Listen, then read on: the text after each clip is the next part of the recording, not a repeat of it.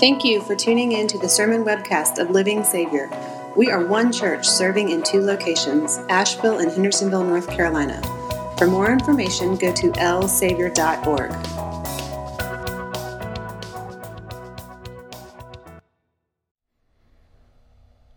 So, why did those Greeks want to see Jesus? I'm sure you caught that at the beginning of the account that was read from St. John's Gospel. Some Greeks, some Gentiles who had been converted to faith in the one true God, they were visiting Jerusalem for the Passover celebration. They recognized that one of Jesus' followers, Philip, had a Greek name. So he's the one that they respectfully approached. He's the one that they came to and said, We, we would like to see Jesus. And why? I think the answer is pretty obvious from what had happened just a, just a few short days earlier. Jesus had been in the, in the village of Bethany. He had stood before the place where his friend Lazarus lay entombed. Lazarus had died four days earlier. And Jesus stood before the tomb and he shouted, Lazarus, come out! And Lazarus came out alive, perfectly healthy, ready to go back home and, and resume his earthly life. So now these Greeks visiting Jerusalem want to talk to Jesus and and ask him the same question that you or, you or I might have asked him. So they might have asked him, Lord, what's, what's next, next on your docket? What other death defying, life giving miracle do you have in mind? And might that include us? I mean, we, we too have lost loved ones. We too are, are facing the, the prospect of death ourselves, like everybody else in Jerusalem. We all want to know. We all want to know this, Lord. When are you going to do something like that again? And raise some more people from the, from the grave. Philip, we're told, hears their request. He grabs his fellow disciple Andrew. They, they re- relay the request for a face to face with, they, they relay that to Jesus. And, and Jesus stands before the crowd, a crowd that included, no doubt, his, the rest of his disciples, a crowd that also included many who just the previous day had, had shouted his Palm Sunday praises, had called him the, the King of Israel and the Son of David. He, he stood before them all who all were wondering that very same thing, like who all were wondering, so, Lord, what's next in your docket? What death defying, life giving miracle do you have in mind next? And does it include us? Does it include our, our own dearly departed loved ones? He, he stood before that crowd and he, he dropped his bombshell. He said, The hour has come the hour has come for me, the Son of God and Son of Man, to be glorified. The hour has come for my Father in heaven to be glorified. And that's going to happen when I, Jesus, am lifted above the earth and in public view when I experience an agonizing, humiliating, heart wrenching death on a cross. Of course, Jesus doesn't say that with a, with a big smile on his face. His own soul is troubled by what's about to take place. His own soul by, is troubled by the fact that some people are going to hear this and then they're going to have to witness this.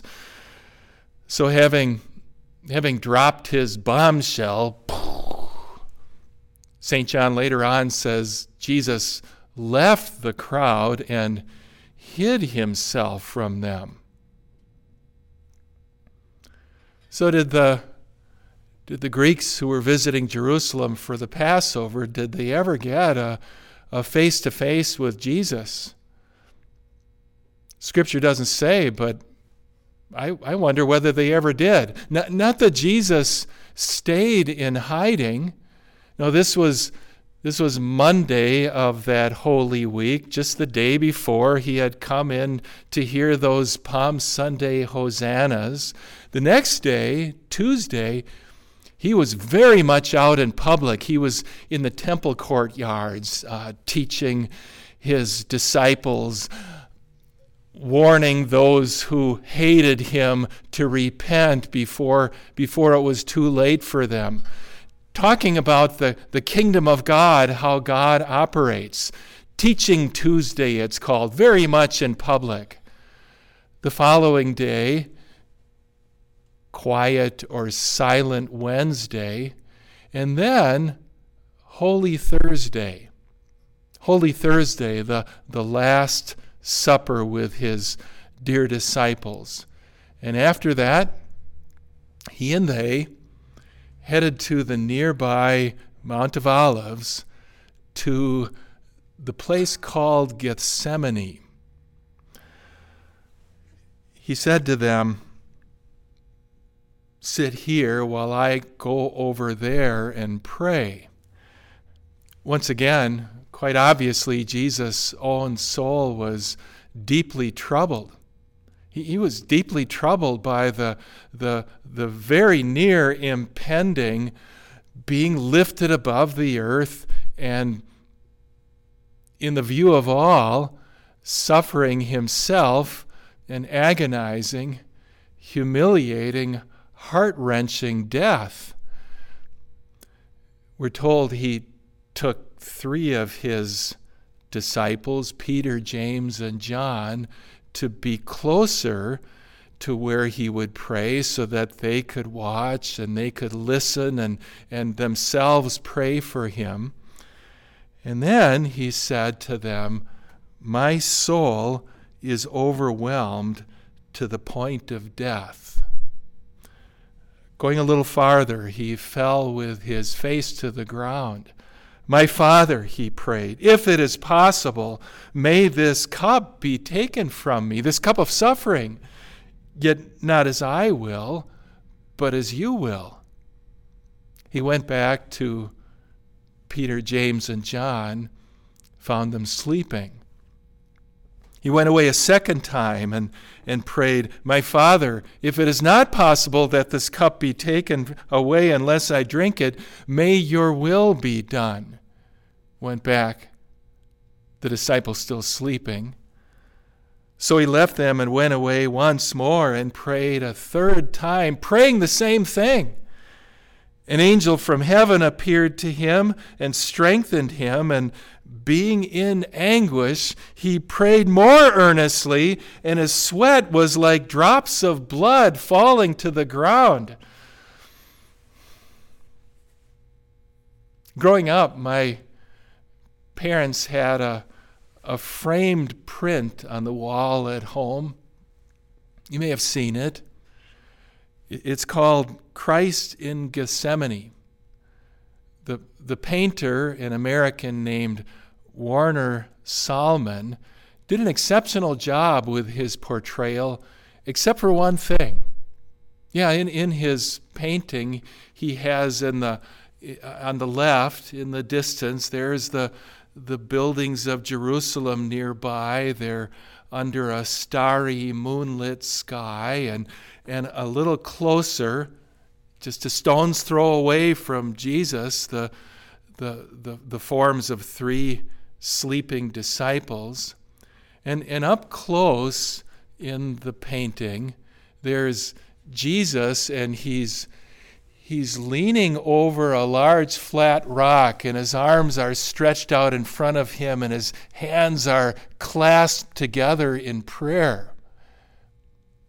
The one thing that the painting did not get was that Jesus in the painting appears to be composed, almost calm, as he prayed to his Father.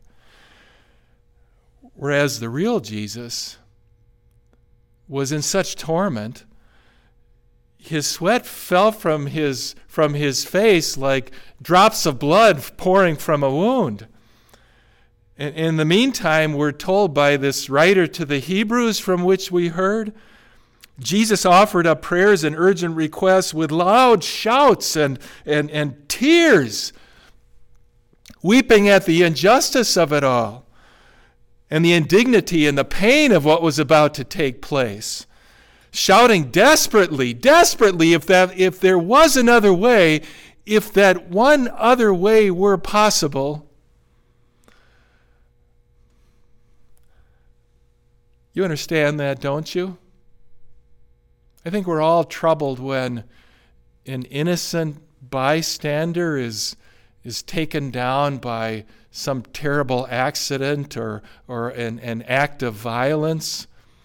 We're all deeply disturbed when a child who's really done nothing wrong suffers abuse, maybe even death at the, at the hand of a, of a deranged adult.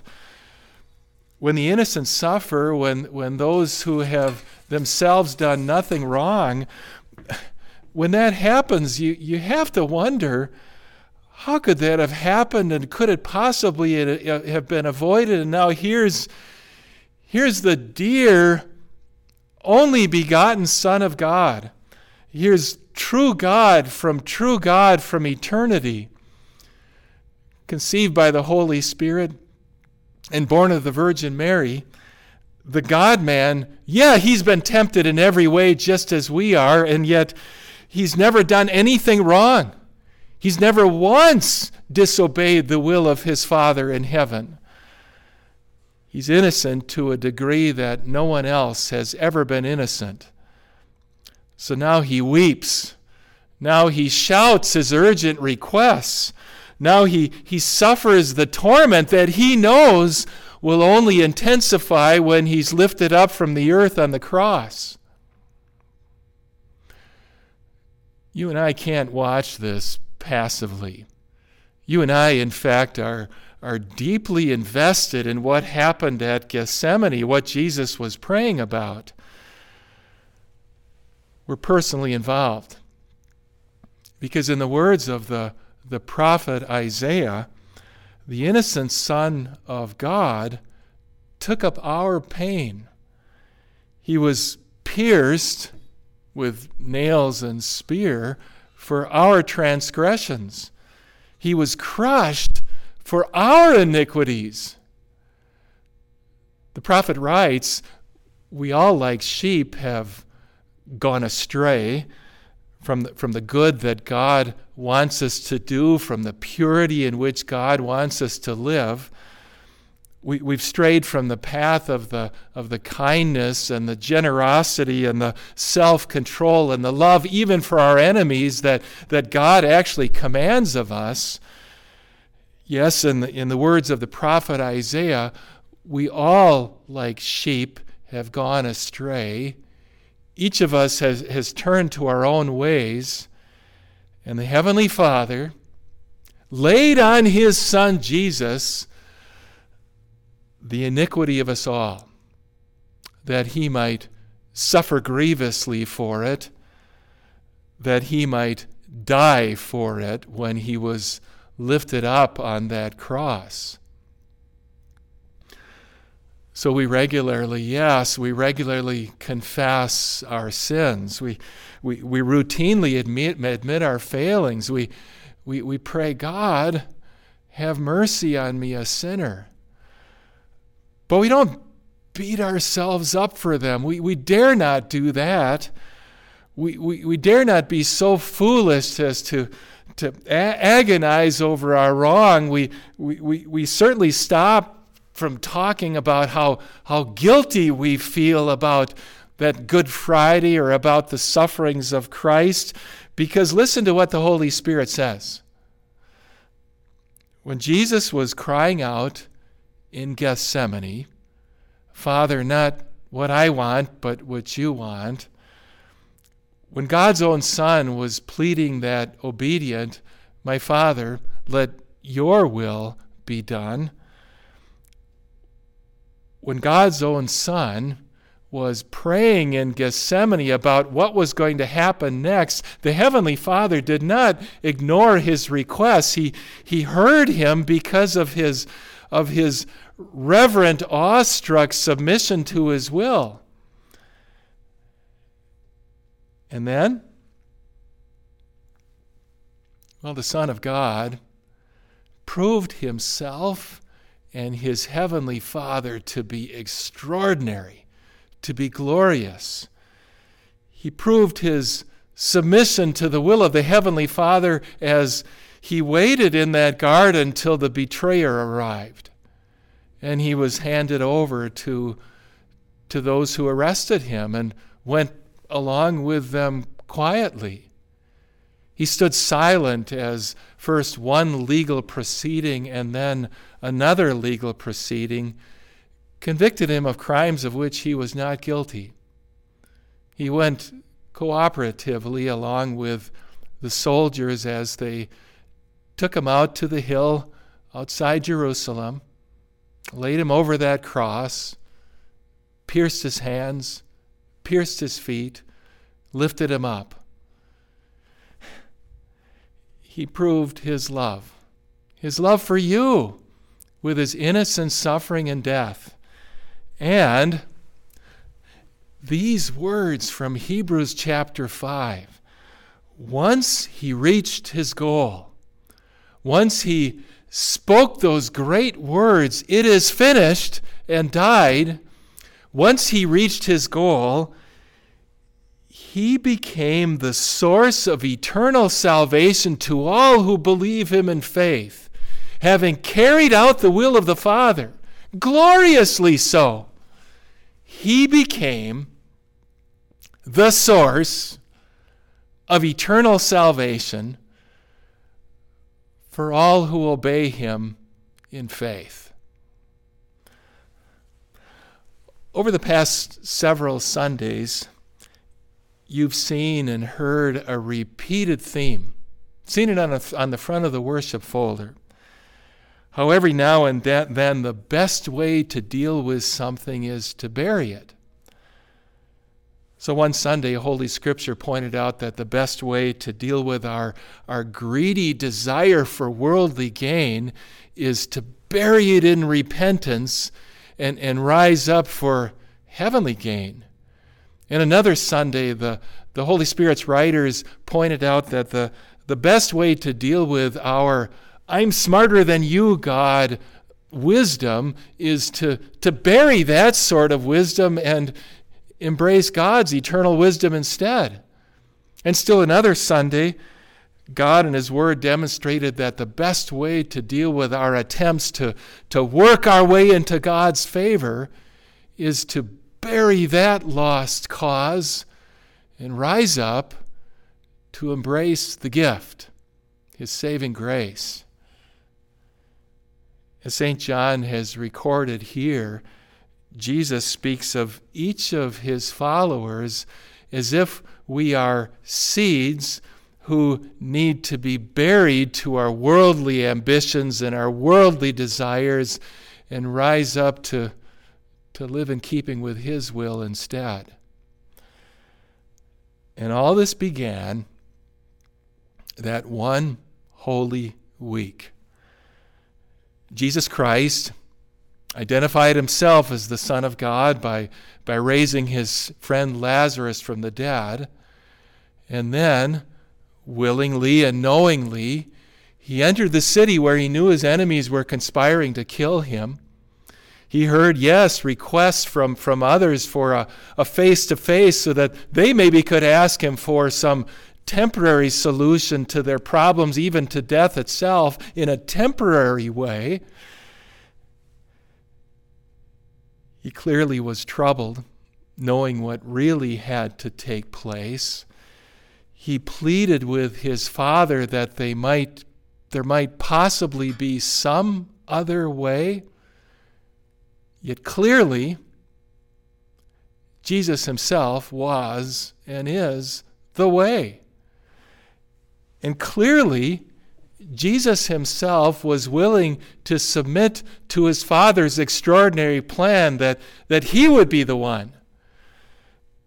And clearly, Jesus himself was the, the first seed to die, to be buried, to, like a seed that has been buried into the, in the ground, spring up to produce many seeds, many seeds, you and I included, many seeds who would themselves die to worldly ambitions and, and temporary pleasures and live for God eternally. Clearly, oh, this is so clear from Scripture.